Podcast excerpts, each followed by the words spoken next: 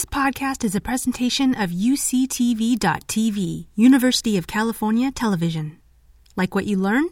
Help others discover UCTV podcasts by leaving a comment or rating in your podcast app. Hi, so we just finished watching uh, Nayok or The Hero, Ray's take on the film industry, celebrity stardom.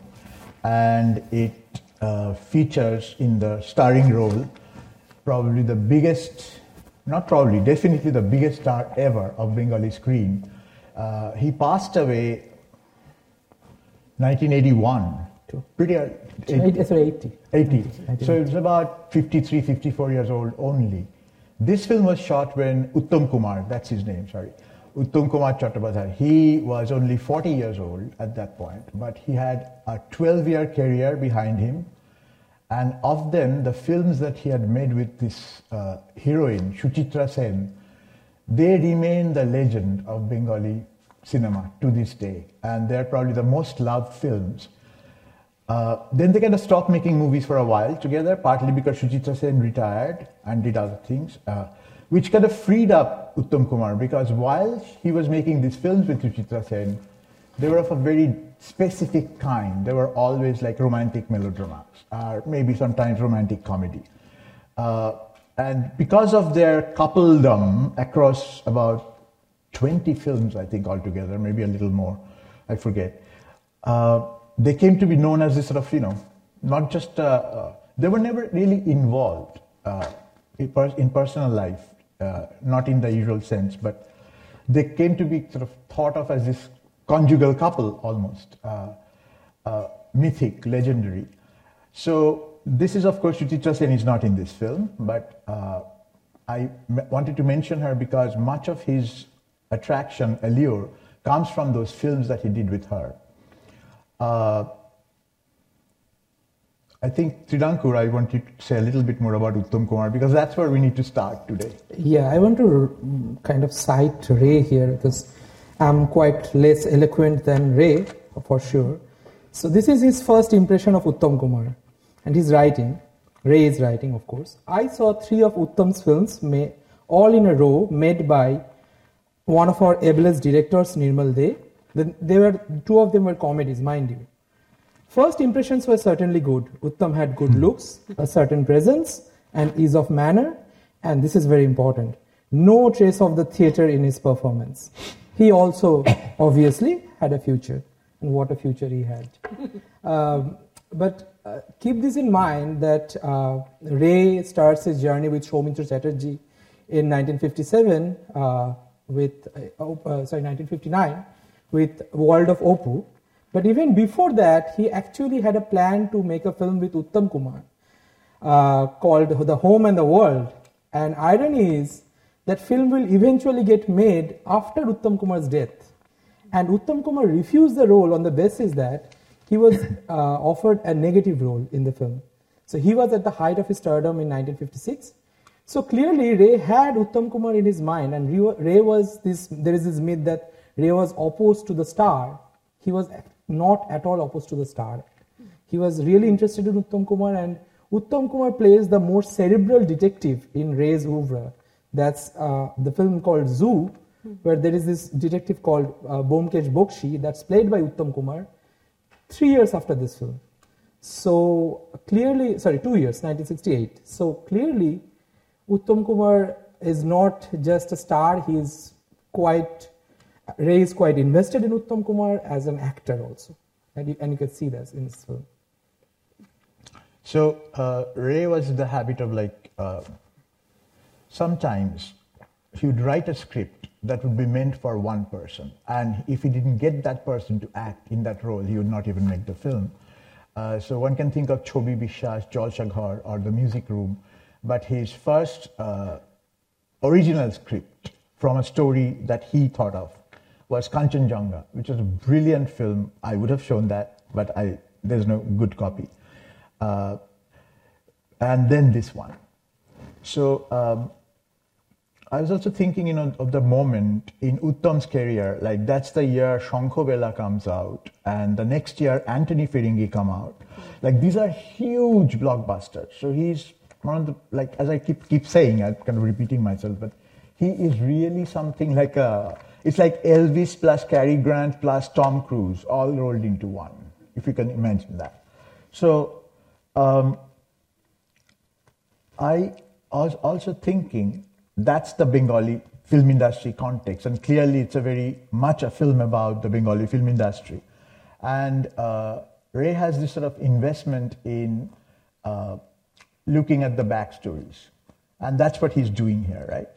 Uh, he made a he wrote a short story called Patol Babu Film Star, which is really about this guy, this sort of clerical nobody who suddenly by chance gets to be an extra on a film straight, uh, set. And I think he has he butts his head by accident Just and just ah.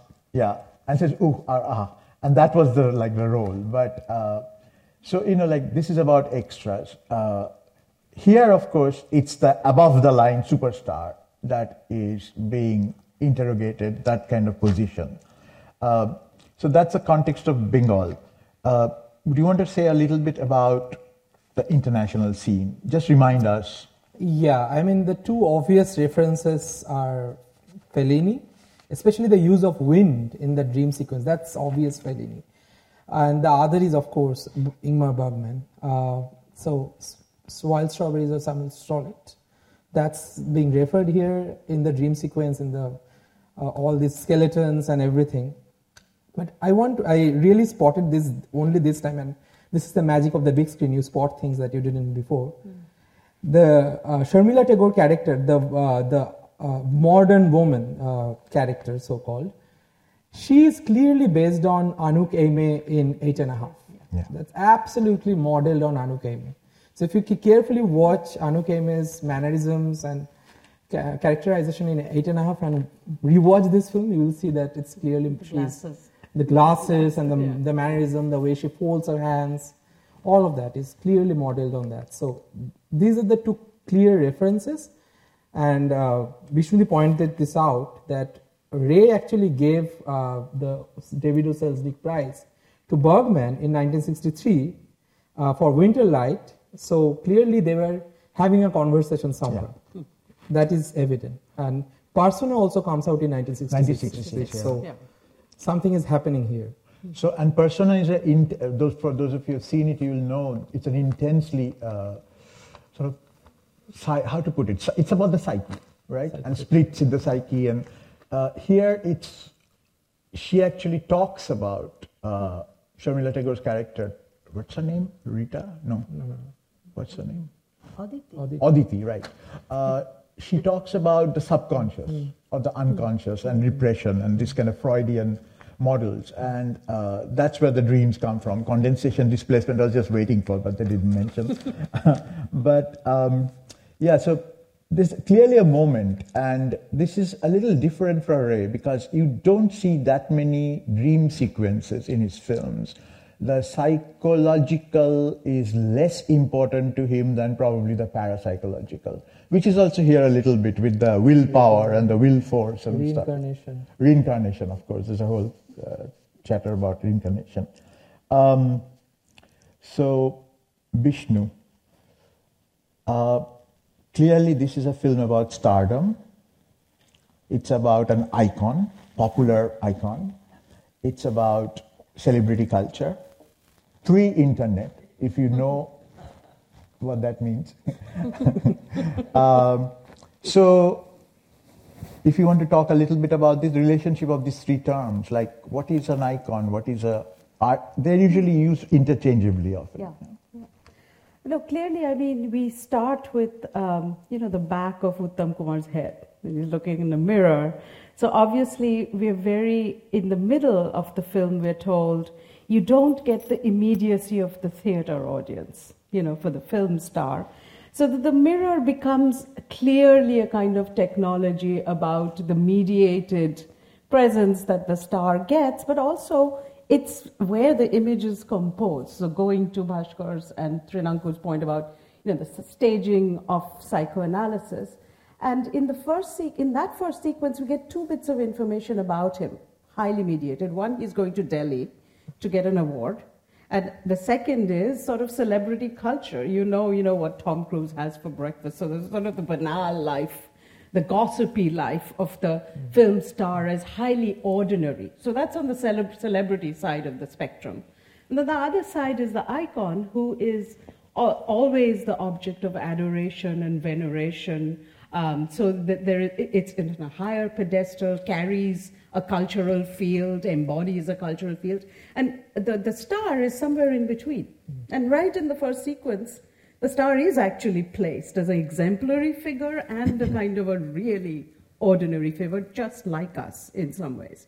So the star idea for Ray is it's a large social phenomenon, of course, through the public sphere, but it's also deeply intersubjective, right? So he sees himself and you constantly hear about the fact that this ideal image that he's put together, and you see him dressing in the first sequence, is very fragile. The flop is always coming. It's just around the corner. It's, it's, it's kind of virtual in this film.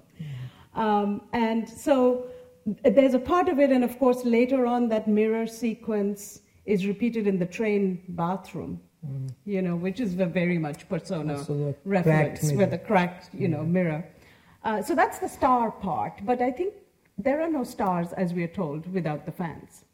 And I think this is the most, I think, um, complicated elaboration of the fan as a spectrum. You have the adoring young girl who looks at it. He's quite tender towards her. You know, right from there up to the critic, the educated woman who has nothing to do with, you know, the popular movies. It's very much about the popular, you know. But she, it's, she also has to learn to be a responsible fan. So there's a spectrum of women characters in the film that are placed to think about fandom itself as not just hordes of people rushing at you and garlanding you, but a different set of quite complicated attachments to the star. So I'll just say I think a film is really about the star fan nexus in many ways, yeah. Uh, so Uttam Kumar is often referred to as uh, two things: Mahanayak, which means the great hero. Uh, that's the more respectful way of referring to him. The other is guru. Now, you all understand what guru is, right? Like mm. uh, someone who teaches. But here, guru is a very intimate kind of colloquial term that uh, is used to address someone that you are enthralled with, but you also want to be close to them. You don't think of them as someone terribly removed from you. And uh, who you model your mannerisms and life after, maybe. And so, you know, he was a guru to many, many hundreds of thousands of uh, young men, um, but also women. Uh, they were crazy about him. Uh, and, you know, I was thinking about the kind of fanaticism of the fan. Mm-hmm. Like you see this kind of, the crowd outside, they're clawing yeah. almost, right? Mm-hmm. it's about desire. It's about the desire to be like Uttam Kumar, but it's also a desire for him. Uh, uh, it's complicated, that kind of libidinal investments. And uh, the guru thing is very much about being on this, imagining yourself to be on the same plane as him. Whereas the Mahanayak is sort of putting him on a pedestal. So there's a sort of relationships that people have when they address the uh, star that by these separated, uh, but these distinct uh, terms. Uh, we have to talk about Sharmila Tagore too, because mm. many of you have seen her before this in the world of Apu. That's her debut around the age of 15. The shooting is happening when she is 14, 15. She's still not left high school. And uh, then she goes on to be in The Goddess, Devi, which is an incredible film, and she has mesmerizing turn. And then she sort of veers away from Ray for a while and ends up in Bombay. By the time this film has been made, Caesar, she's too is a superstar, not just regionally, not just within the Bengali film industry, but nationally. And her huge breakthrough film in Bombay is Kashmir Ki Kali, uh, 1964, I think. Yeah? And so this is 66, so it's soon after. What is really funny is when this shooting is happening, she is dating one of the most important people of that period in India, the cricket team's captain, Mansur Ali Khan Pataudi, who comes from a royal family. And there, uh, the whole thing was a legend of, you know, the era. Uh, and apparently he used to come on the sets and uh, be part, like, you know, hang out with them all the time because they're just dating then. And they get, then they got married. And many of you probably also know that their son and daughter are now such stars too. Uh, anyway, but Sharmila is shooting at this point a film, a little film called Aradhana, which will become maybe the biggest box office hit until then. In 65, she was in a film, small role, but in a big film called Waqt, which broke all box office records uh, in 65, like surpassing all other films. So clearly she has arrived on the scene. Uh, Aradhana was huge. Uh, then she goes on to make Amar Prem with the same director. In between, she does Evening in Paris, I think with the same director, Shakti Samanta, Bengali guy, but worked in Bombay.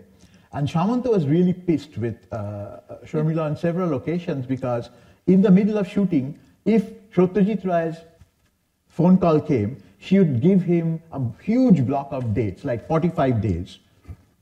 so everything else gets stalled, right? And, and he would grumble, oh, God called. so you have to go. Uh, so there's this kind of, you know, very interesting dynamic between the Hindi film industry in Bombay and the Bengali film industry. And Satyajit Ray was clearly sort of uh, Remember, this is also the period when, uh, in the West, all of Indian cinema is equated to just Satyajit like nothing else is important. Uh, because this is coming out of the film festival circuit. So there was a lot of animosity towards him from Bombay, for good reasons, I think. They were doing great work. I want to talk a little bit about, just mention this, uh, An Evening in Paris. Look up the, on YouTube you have the songs, just put in An Evening in Paris film songs and there's one where Sharmila is in a one piece swimming suit, uh, yeah, doing uh, uh, water skiing. It is just the most risky thing you can think of. And the hero is dangling from a helicopter above, trying to woo her. This is like classic Bollywood going big, you know, going to Japan or Paris uh, and doing these massive uh, budget films uh, and trying to kind of you know, make it really big globally. The media. There are at least two media forms, mm-hmm. sectors that are important here. Who wants to talk about that a bit? there, are, there are many media folks. well, yeah. can we stay with Sharmila for a minute? I'm just breaking yeah. code now. but I just wanted to say, you know, in this series that we've shown the question of, you know, the absence of women in some of the popular genre films have come up. And uh, this is a film where the women characters, to go to Bhaskar's point about the film star who's the you know object of desire funny sexy elegant and he knows it right? He performs it. He knows he's the object of desire. But the women who are entering the workforce also sort of negotiate. And it's interesting how the Sharmila character figure we're told she's immediately sexualized by him. You know, she tucks her pen into her sari blouse. I mean, we're told explicitly, despite that when she takes off her glasses, she's beautiful, etc., etc. So these are sort of very fine touches about the, the new woman, uh, the city woman, the urban woman, negotiating a place, sometimes by using desire, you know, and using their position in, in a particular way. So I think it's a very complex sort yeah. of feminist take um, on, on what happens to all this duplicitous sort of sexual normativity that's imposed on women while they are clearly sexual objects uh, as well in, in these films. So, and I think the film, the culture, the magazine culture is related to yeah, that. The, yeah. yeah, yeah, yeah. But, and uh, I think if I may just add something yes, to that, uh, the students in my class know this by now too, too much. They have heard about this. But Ray actually very systematically analyzes the role and position of women within Indian nationalism, within Indian society after, the, in, after independence. So there is a series of films starting with Devi, and then Charulata, and then Home and the World, that are dealing with women just coming out into the open from the inner part of the mansion just coming out in front of other men, in fact. And that's a revolution, right? In the 1890s, 80s, or 1905, that's huge. Uh, and of course, Sharmila is part of one of those films, Devi. And then he makes a series of films. Okay, these people, these, these women that I just mentioned, those characters are referred to as Nobina, or the modern woman. And then you have a series of films where you have sort of the city woman who's going out to work. It's not just enough to come out of in front of other men, not just your husband, but they're going to work. They're joining the workforce, they're in the public spaces, they're on their own. So it starts with probably the big city, Mahanagar. And then there are a series of films. Sharmila is actually in a lot of them, mm-hmm. like this one, but Days and Nights in the Forest, where the, the, the hero is trying to be very, you know, charming and uh, have control of the situation, but she again and again turns the tables on her in a very kind of Chekhovian game. Uh, and then Seemabaddha, the company limited, all those films. Uh, so through those, you start to see another kind of uh, woman character coming up, which Bishnu and I have called the Adhunika, meaning that not just the modern woman, but the contemporary woman, the person who has joined the workforce, earns a living, and is more or less free. I mean, yeah. So Trinankur, yeah. Yeah, going back to Uttam Kumar now. so, and then segueing into the print media. So, uh, there are two observations that I would like to make which are relevant here. So, we are talking about the fans. And you see, there are two moments where the star is not recognized. One, when he gets down for a cup of tea, and it's in a, dec- it's in a nondescript village, and you see that that is not part of the star's public because nobody recognizes him. One. The second is there is a Hindi speaking woman hmm. who does not recognize him, and of course, the kid also doesn't recognize him, the girl. And it shows that he is a regional star. So there is a clear demarcation of where the star's publics are. Hmm. It's a very urban and suburban because you see Burdwan, which is a suburban town, and then there is Calcutta, which is, of course, very urban. It's a city. So there is a clear demarcation of the star's publics. That's one.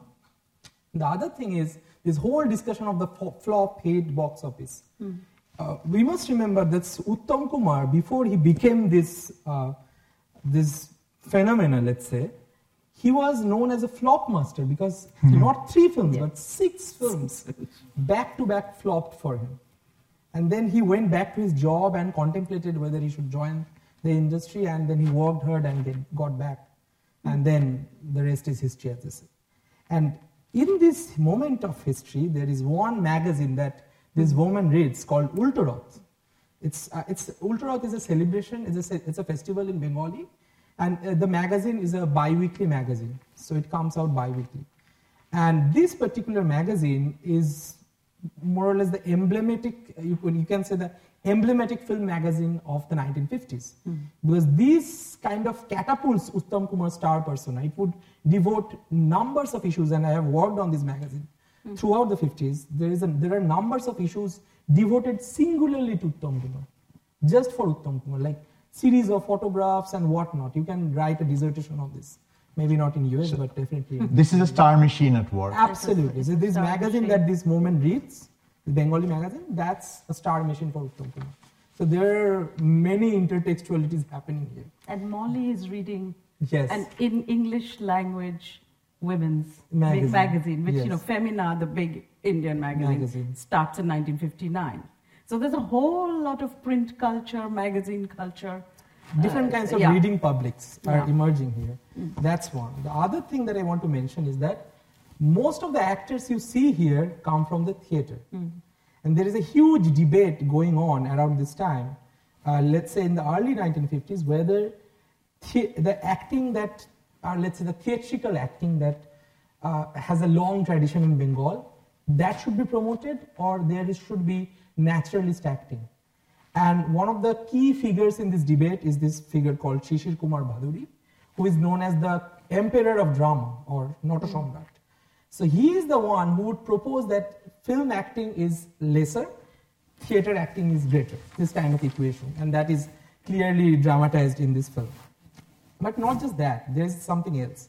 There was a distinct kind of the- acting tradition before independence, before Uttam Kumar arrived on scene, which is kind of modeled on these two big figures, Durgadas Banerjee and P.C. Barua. Let's not get into the names, but importantly, they were very theatrical. And Ray said this is the weakness of Bengali cinema, that it has technical sophistication, but it does not know how to naturalize acting.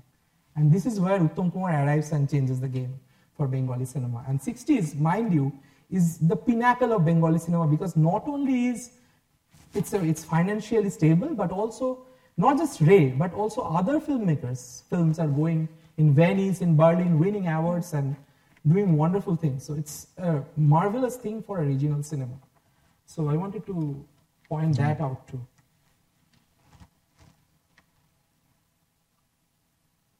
So let's see, where can we go?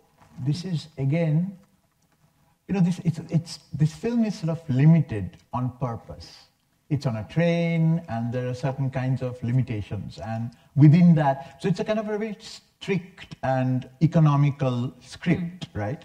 Um, so within that, one has to think about what is it about a train journey like this that makes him open up more? What is it about this break from humdrum life? Everybody seems to act a little differently from how yeah. they would otherwise. Who wants to take that? Well, I think we both have things, yes, things to yeah, say. Uh, I, will just say the more um, form or genre oriented one. The, the, Ray in three of his films at least, if not more, uh, Kanchenjunga, which you heard about in 1962. Two. Yeah. Two. So, upper middle class family goes for a holiday to a hill station, and uh, so they're in hiatus from their humdrum, ordinary life. And in their conversations and in their interactions, in their encounters with other people, which is very important, there's a kind of a pastoral mode. Like you go away somewhere else on a holiday in order to rediscover the norms that are not really available to you in the busyness and bustle of your everyday world. And again and again he returns to this. So Kanchenjunga 1962, this one is 1966, and then 1970 he makes, I think Bhaskar already mentioned, Days and Nights in the Forest or in uh, Din Ratri, which is even more dystopian. They actually go to Bihar mm-hmm. and to the, to the forest, and things happen there that are really quite difficult. And there, I think the sexual norms are at the center, right? So, this idea of taking a break as a reflective space where you can reflect on your, you know, persona here, of course. Um, but also, I think, you know, for Aditi, she also uh, tears up her writing. It's a reflective place of writing, but what she learns is what is it to be a responsible critic who takes responsibility for the star. And if you notice, one of the people he travels with in the compartment also puts his foot up on the on She the becomes bench. maternal she suddenly. becomes maternal and realizes, you know, he needs care. The star mm. is also in your care, in the public's care. And that's a point that's made because they're in this strange hiatus situation. So I think of these as a kind of the pastoral form. That Ray takes up, and that has a long history in Bengali literature also. But yeah. Yeah, I mean the curious thing about the train is it's it's a it's a sleight of hand in terms of the script because stars by then would always travel by flight. So it's an intentional inclusion or intentional insertion, one could say. And the use of the train as a semi-private space is very, very important. That mm. at every moment this space is very porous, and you don't know what kind of encounters will happen. That's that's the beauty of the train. You know the set of people, but you don't know the nature of the encounter. And the train space, particularly in the case of Uttam and, uh, Uttam and Sharmila, this is a very interesting design that, that must be noted. When Uttam is interrogating Sharmila, Uttam is on the left of the frame, mm-hmm. Sharmila mm-hmm. is on the right. And then their position is reversed. When Uttam is the one who is narrating his dreams and yeah. his failures and his aspirations, and Sharmila is the on the chair of the analyst, let's say. Mm-hmm. So there is a clear inversion going on there. So, you know, of course, these are very well to do people because most Indians don't get to travel like first that class. in a train. It's just first class, air conditioned, but probably luxury car with the very fancy uh, dining, dining vestibule, yeah. blah, blah, blah. Yeah, so, and Bishnu, Kanchenjunga, that family cannot be called middle class or upper, upper can't be They're really rich. That's okay, they're really rich. And I think here has a more spectrum of class. Yes. Ooh, Yeah. yeah. but I mean, the, the, the, the one that shares a space with him, they are very rich because he's the industrialist. Yeah. Right, right. Yeah. Um, I was thinking also about, you know, authorship. I mean, this is the last event we are doing on Ray. Uh, all this was to mark his centenary, which came and went last year. We couldn't do it, but we've done it now. And the whole idea behind these four films was that we wanted to see stuff that are not usually shown in North America. And the other three, of course, have a clear trajectory. They're, they're, they're more children's films or young adult films in the popular genre, two of the biggest films that he ever made in terms of box office. This one is about pop culture, right? The popular commercial film industry and celebrity and all that. That's the pop hmm. cultural arena. But I was specifically thinking about if we have to think of Ray as an auteur, like what is his authorship? Who's an author in this film, for instance? Now it's easier because there's no story that he borrows from. It's his own story. The script is his own idea. So he's clearly the author. But then, if he could not, he would not make the film if Uttam Kumar didn't agree to come on. He would just drop it. That is interesting because that means he's clearly saying he's a co-author. Without him, there's no film, right? It's the way he moves through space, is the way he acts, the way he smiles, the way he looks at other characters. All of that, the kind of allure of Uttam Kumar, enigma of Uttam Kumar, that is absolutely crucial to co-writing the film itself. It's being written through his performance. So it's not, you know, um, Sharmila Tagore actually says this in, in one of her reminiscences that he was a control freak, totally. That's why he stops using other musicians. He composes music. By the middle of his career, he's pretty much uh, operating the camera too. Uh, he's often uh, cited as a co-editor. So, you know, he does all of that because he's a control freak. But he makes an exception for a few people. Chhabi Biswas, the guy who was in The Goddess or The Music Room, towering figure, and I think there's a kind of reference to him also, that kind of overwhelming persona. And Ray let him be who he was because he was using that persona. And then this one is also another film. But you know, there's a, another film later on that he wanted to make with maybe Uttam Kumar, but more crucially, this woman. It's about a cabaret on Park Street where all the bars and nightclubs are in Calcutta. And it was going to be, uh, it was uh, written by somebody else, a novel called Hotel Snow Fox. And things happened, and the actress that he had wanted to use refused to work with him. That's another story. But he just dropped the whole project. He wouldn't do it. So he really depended on the perfect casting. And here I wanted to kind of bring up Bijoya Roy, who I don't think I've even talked about in class yet, but she was the wife. They were first cousins who fell in love and got married and created a scandal.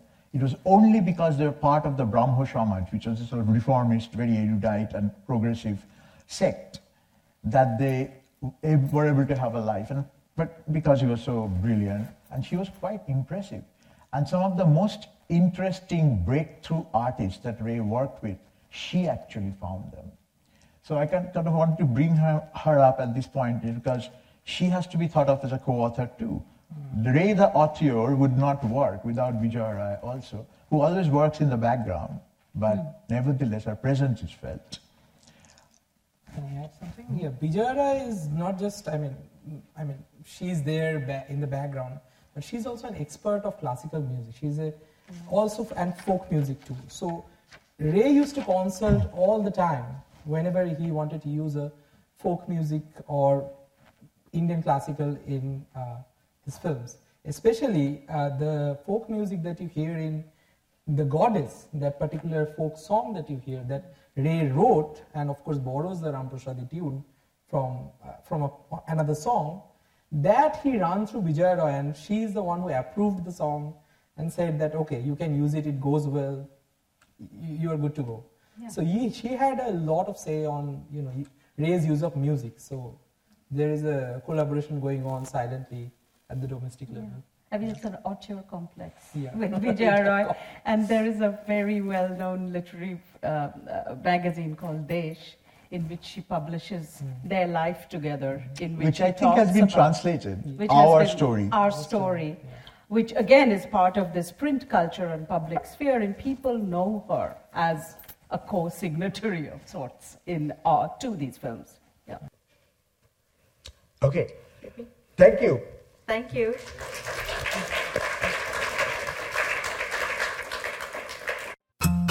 You've been listening to a podcast by University of California Television. For more information about this program or UCTV, visit us online at uctv.tv